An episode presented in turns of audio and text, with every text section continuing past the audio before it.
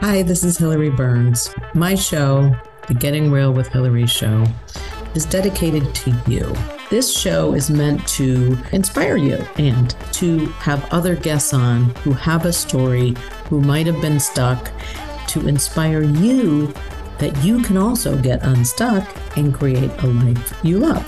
That we can all be free, we don't have to feel alone, and we don't have to feel that there's something wrong with us. That's my message, and I hope you'll join and tune in for some exciting adventures and interviews.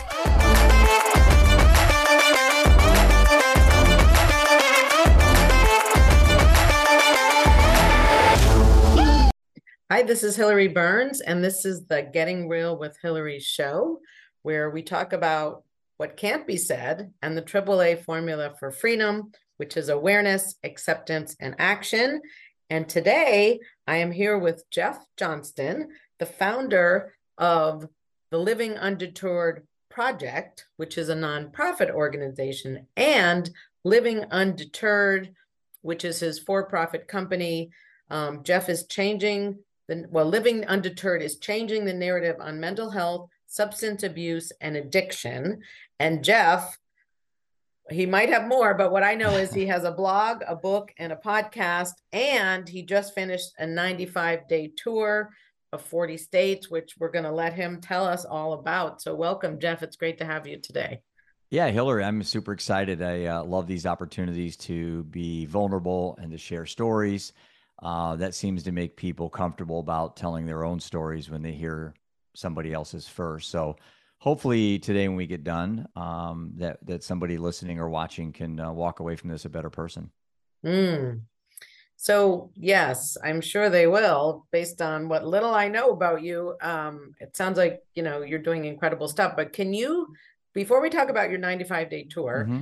can you just tell us i'm sure you put it in your book and your blog and mm-hmm. your podcast but just you know where you were how you got into this and you know maybe that will inspire someone who might be facing those challenges themselves. Yeah i have a quote that we use uh, at all my presentations and everywhere i speak. It's on the back of all of our shirts uh, purpose becomes passion when it gets personal. So you got to say that a few times. Purpose becomes passion when it gets personal. And uh, I will now kind of move into why it's personal for me. Okay. Uh, my previous life, I was a financial advisor uh, from age 23 to well, till still currently, I'm I'm still licensed and so forth. But my focus was building wealth for clients, uh, building wealth for myself. I did that since I was 23. Uh, got married, had you know three boys and at age 50 i kind of felt hilary i'd made it you know? I mean i i um, accumulated a, a, good a good chunk of money for myself for my clients happily married uh, three boys um, you know not a lot of trauma and chaos in my life. And i was an alcoholic since eighth grade uh, drank probably five six days a week uh, for 30 years. But i was functional. I could go mm-hmm. to work. I could i you know I have, I have attention deficit which is one of the best things i was ever given uh, and I try to teach people not to use the word disorder because, again, I, I, have my thoughts on that. So with attention deficit, I always have an active mind, and I and sometimes that got me in trouble. It, it certainly didn't help my grades. But um, at age 50, I was sitting there on top of the mountain, patting myself on the back. Community thought I was successful, and I was. I mean, by all standards of society, I was successful. Um, and then on October 4th, 2016, everything changed. And like it does for every single one of us, eventually uh, something happens. And for me, I got that call that every parent dreads. I became a member of a club that you don't ask to be and you can never leave. But our oldest son, Seth, was found dead in a hotel room, needle in his arm, heroin laced, laced with fentanyl. and, and, so- um, yeah, so that, that day, uh, time stood still. Uh, my life changed and, um, I'll talk about it. Mm. So the day Seth died was the end of a six year journey. He was 23 in his journey of addiction, alcohol use, uh, mental health came to an end at age 23, but it started at 16 when he was prescribed Adderall. Now, I'm not indicting the medical profession, but I, I where I fumbled the ball as a parent was I didn't understand what Adderall was. You see, I had attention deficit, still do, and I was never given any drugs or any meds for it. My dad just told me it was a superpower and go outside and chase your brother around the wood, you know, and fight each other and you know get that energy all kind of burned off. But today we tell kids that it's a disease eh, or a disorder, and we give them a pill because basically we don't want to take the time to to talk to kids and understand them. So it's easier for us to just diagnose. And so Seth was given Adderall, and uh, the journey started. And he got into marijuana, alcohol, like a lot of kids, uh, drunk driving, breaking and entering, cocaine, prison, got out of prison, heroin, fentanyl, death from 16 to 23. So that really was a slap in the face for me about humility and about gratitude. And death entered my life as an opportunity to be a better person, not a bitter person, which is the template of the living undeterred mindset better, not bitter. And so Hilary, you know, boys came home from school that day and I sat him down on the couch. My wife's off to my right. You know, we're obviously very distraught. And I figured out I had to say something impactful to the boys. Ian was 15, Roman was 13. And sibling bereavement is the number one cause of depression, anxiety, and stress for, for kids. It isn't losing a parent, it isn't putting their cat down, it's losing a brother or sister. In this case, the older brother, the one they looked up to. And um, I sat the boys down and I said, Boys, uh, and this became a chapter in my book called The Two Roads. And it really is a metaphor to choices we make. You know, choices precede consequences. And I said, Boys, we have, t- we have one of two roads to go down. We have one road of anger, despair, and hatred, and we'll become alcoholics and addicts ourselves. Or we have a road of inspiration and motivation. And this can be the single greatest moment in our lives and those around us to make a difference. I'm on the second road. I ask you to join me. And that's exactly how I said it. I didn't rehearse it. It just came off very authentic. And the key part of that whole thing, Hilary, was I, I was asking them to join me. I wasn't going to tell them how to grieve. And um, for the next 14 months after my big motivational speech, uh, my wife and I drank every single day. Um, I didn't go to work. I told my my my my uh, my staff and my employees that I needed a year off, you know, to catch to to get my life together. I knew my wife at that time was really struggling. Um, and for 14 months, her and I just drank and drank and drank. And then on December 24, 2017, I had that epiphany moment that a lot of people do, Hilary. I just looked in the mirror and realized it's time. It's time to grow up. It's time to be a man. It's time to stop. I quit drinking that day and I've never looked back. I've never thought about it. I don't call I don't call myself sober because that implies I'm in a fight. Uh, I just don't drink. I, it, it, to me, it's just that simple. Uh, but it wasn't that simple for my wife. And on June 29th of 2021, I buried my wife for alcohol abuse. Uh, we were married 21 years. And again, death entered my life as an opportunity to be a better human, not a bitter one. And so I stand today and I, I am as authentic as I can be, but I'm at the best place I've ever been in my life right now, um, emotionally, physically, um, spiritually, uh, financially. Um, I really at a at a point I work really freaking hard every single day, and I can share some of the tools I've used, some of the philosophy I live by, but. And, and that's my story. There's more to it. Obviously, in between all this, I wrote a book. Uh, I do a podcast called Living Undeterred, and and then recently we just wrapped up our tour. But I want to change lives. I'm only 56. Uh, I got a lot of I got a lot of years ahead of me, um, and I want to do this till my last breath. And um, it took me a long time to find my meaning and purpose in my life, but but death death prevent, presented it to me as an opportunity, and that's um that's my story, and I'm sticking to it. wow. Well, thank you for sharing, and I'm sorry for. Mm-hmm for your losses. Yeah, there's a lot of us out there in pain, a lot of us that have lost people, and I know you have. And if you haven't yet, you will. I mean, we all do. We all have a story. And that's what I've learned about this journey is this isn't a me narrative. This is a we narrative. This is all mm-hmm. about us. And so my podcast, my conversations, uh, I was at a suicide walk today. You know, I'm supporting the community on suicide. Well, my two deaths in my family were alcohol and drugs. But the overhanging concern is mental health. Mm-hmm. You know, they're all related.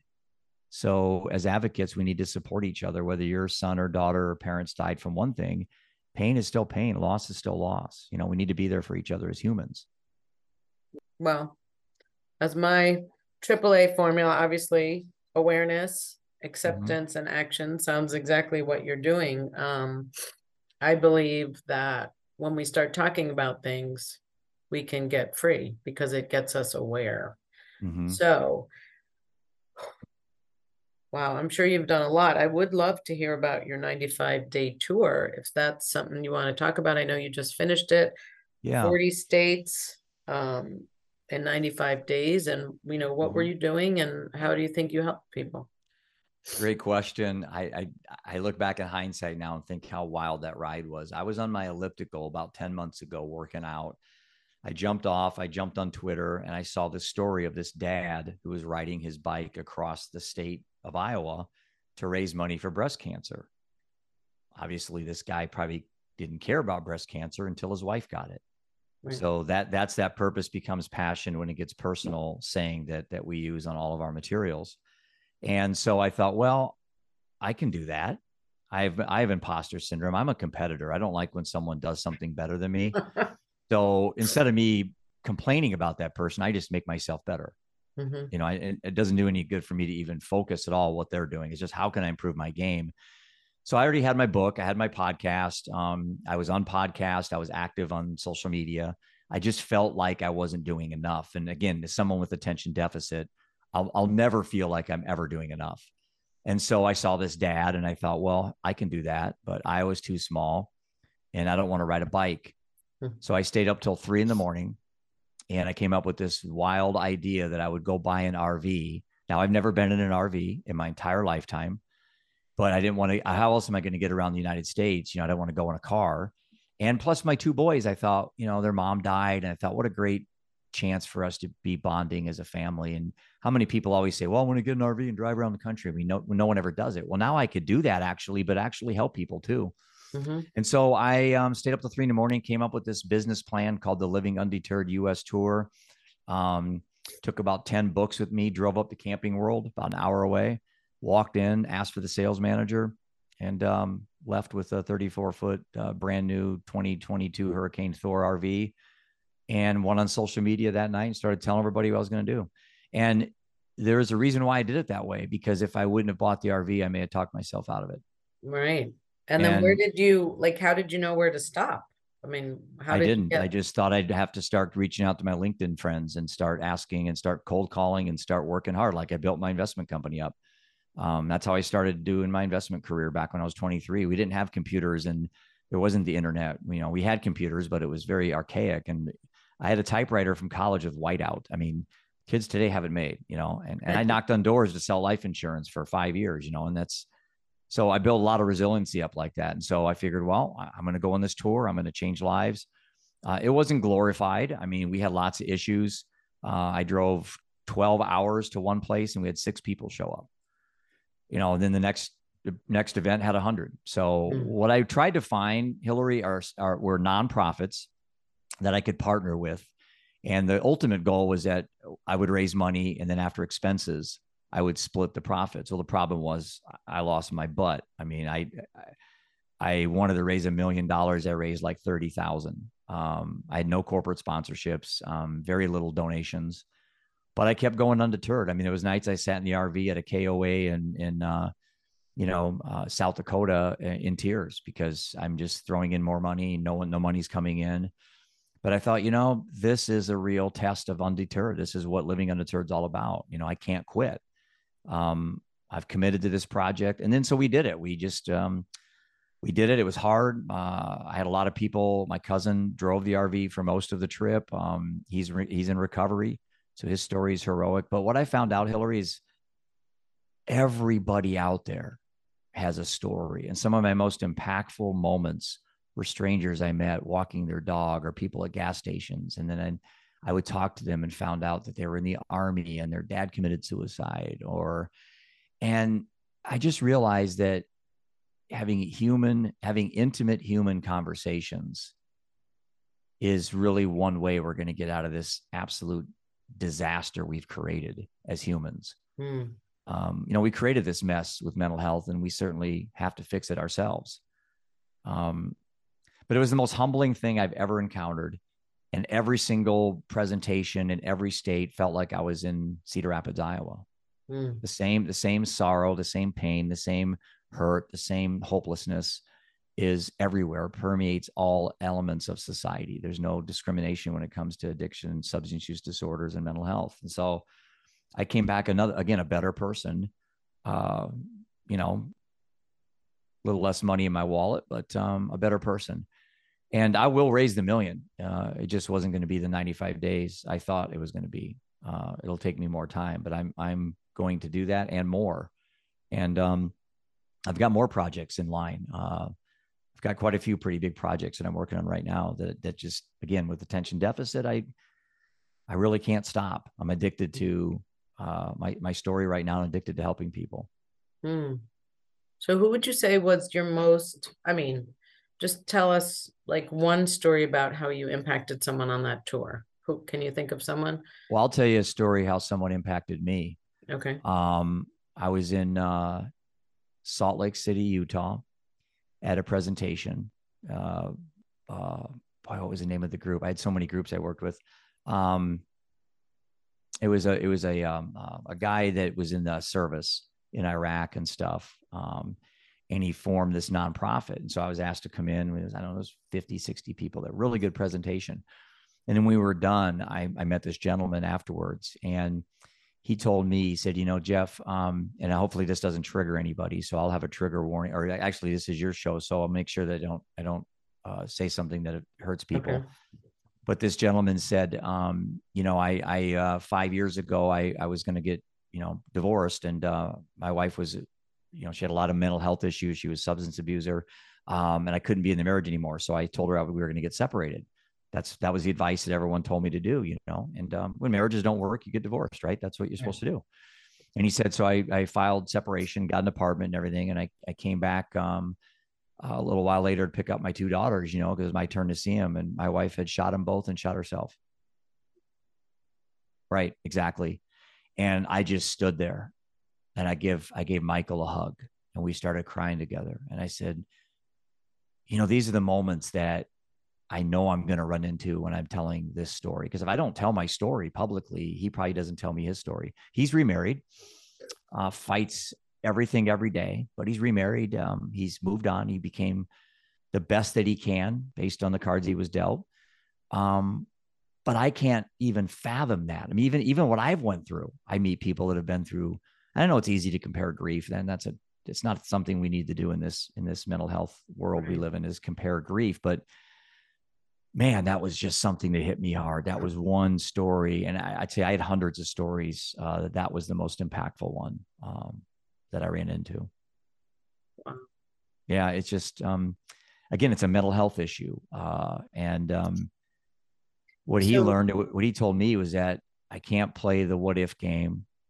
You know, based on the knowledge right. I have now, obviously I would have stayed in the marriage, but or I would have done something different. But I think one thing I try to teach people that follow us is we can't really identify too much with the past.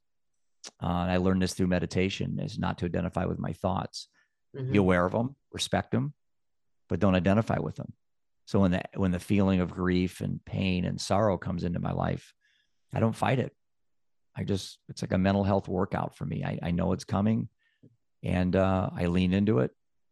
And um, I've never felt worse ever after a good cry. I always feel better. I know that in advance. So when I start to cry, I just let it go. I wrote one of my uh, blogs on crying is the new orgasm. yeah, I, I, like. I now I wouldn't say it that way, but it makes sense because it is. It was it so is. just. I mean, I felt when I was done, it was like literally working out. I felt really good. Yeah. yeah. yeah. I know, and I, um, I mean, I agree. I've resisted my emotion. That's what my second book's about. How I resisted my emotions. I thought they were wrong, but when you it's hard when you've resisted them for so many years but when you can as you say lean into it it mm-hmm. really is freeing yeah and really you know it's liberating um yeah and i didn't meditate until seth died and then I, you know, after I quit drinking, so I started meditating about five years ago, and I do like 10 minutes a day. And it's uh, mindfulness meditation, simple, uh, it's guided. So I have mm-hmm. a voice talk me through it. Um, and there's times that I meditated and you know nothing happened. Uh, there's times I I'm captured in thought and I can't I can't be aware of them because I'm thinking mm-hmm. too much. Mm-hmm. I don't fight it. Um, and then there's times I have experiences that are psychedelic. You know, they just are amazing. Uh, one time I was meditating outside on a, on a rock. Uh, we were scuba diving, my son and I, down in um, Grand Turk, and a storm came in, and there were people watching me meditate. It wasn't a big storm; it was just a rain. And apparently, I was so into my 20 minute meditation that it rained and the temperature dropped like 15 degrees, and I never came out of my my trance.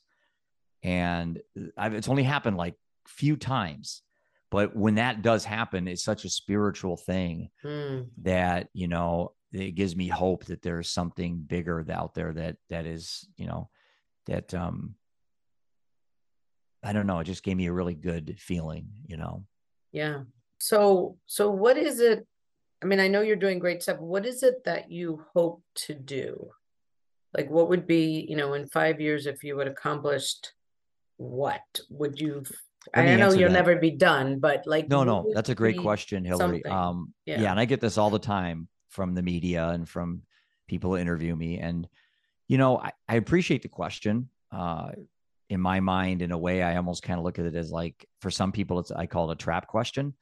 Um, especially people that have an agenda, and, and you don't, but but a lot of people ask me that to kind of argue with me. Um, and so no, I'm my, looking at like what's in your right know, when you are connected to the spiritual what is it well, here's my answer. you're bringing and, I, and again this this is how i got to thinking about that because really obviously my goal hilary would be to save every human from misery and addiction right. but see that that's that's not going to happen. Um it's very unlikely that, that would ever happen so here's my answer if what we were doing was working i wouldn't be doing this Hmm. That's my answer to the question what's the end game? What question are you trying to answer, Jeff? I go back to basically a statement instead of answering the question directly.